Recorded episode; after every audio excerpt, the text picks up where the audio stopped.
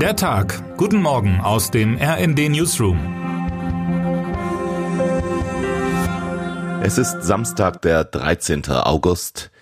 Gerhard Schröder agiert inzwischen wie ein rastloser Poltergeist. Jetzt fordert er sein Büro zurück und seine Mitarbeiter.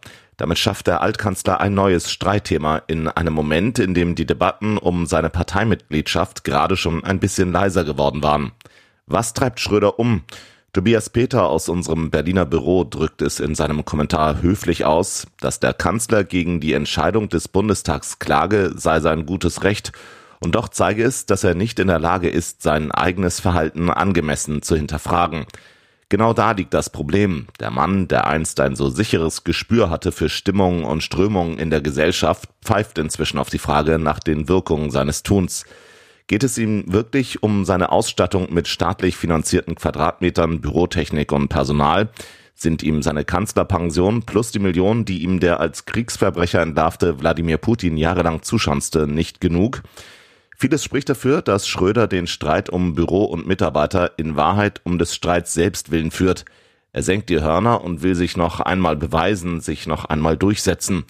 Gerhard Schröder gegen die Bundesrepublik Deutschland. Peinlich nicht nur für die SPD. Wie verkehrt das ist, unabhängig vom Ausgang, wie schädlich für Deutschland, will ihm nicht in den Kopf. Seine Anwälte ließ er eine polemische Erklärung herausgeben, wonach der Bundestag in seinem Fall Entscheidungen getroffen habe, die an einen absolutistischen Fürstenstaat erinnern.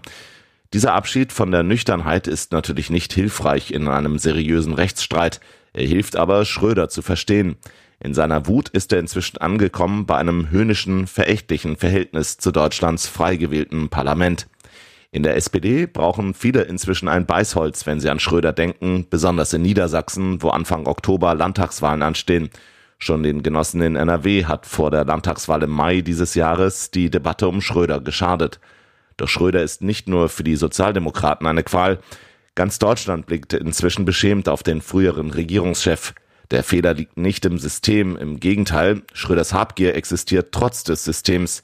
Frühere Regierungschefs werden in Deutschland mit Blick auf die Würde des Staates gut versorgt. Schröder aber war dies alles nicht genug. Bis heute, darin liegt sein persönliches Drama, gibt es in seiner Umgebung offenbar niemanden, der ihn bremst und ihm endlich sagt, was los ist. Es ist ziemlich egal, ob SPD-Schiedskommissionen Schröders Verhalten als parteischädigend auslegen oder nicht. Schröder sollte sich hüten, hier nach Etappensiegen zu triumphieren. Entscheidend ist etwas anderes, etwas, dem man nicht mit Winkeladvokatentum beikommt. Schröders Verstrickungen im Dienst einer auswärtigen Macht, die in Europa den ersten Angriffskrieg seit 1945 führt, sind für Deutschland eine nationale und internationale Peinlichkeit von historischem Format. Termine des Tages.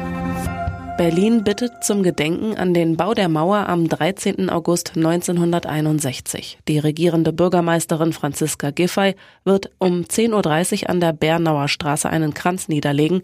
Am Nachmittag folgt eine Gedenkveranstaltung auf dem Friedhof Baumschulenweg im Bezirk Treptow. St. Wendel, die saarländische Heimatstadt des Matthias Maurer, schmeißt heute ab 16 Uhr eine Welcome-Back-Party für den ESA-Astronauten. Was heute wichtig wird.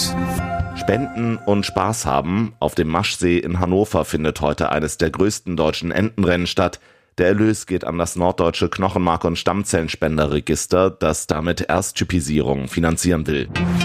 Und damit wünschen wir Ihnen einen guten Start in den Tag. Text Matthias Koch, am Mikrofon Tim Britztrup und Anna Löwer. Mit rnd.de, der Webseite des Redaktionsnetzwerks Deutschland, halten wir Sie durchgehend auf dem neuesten Stand.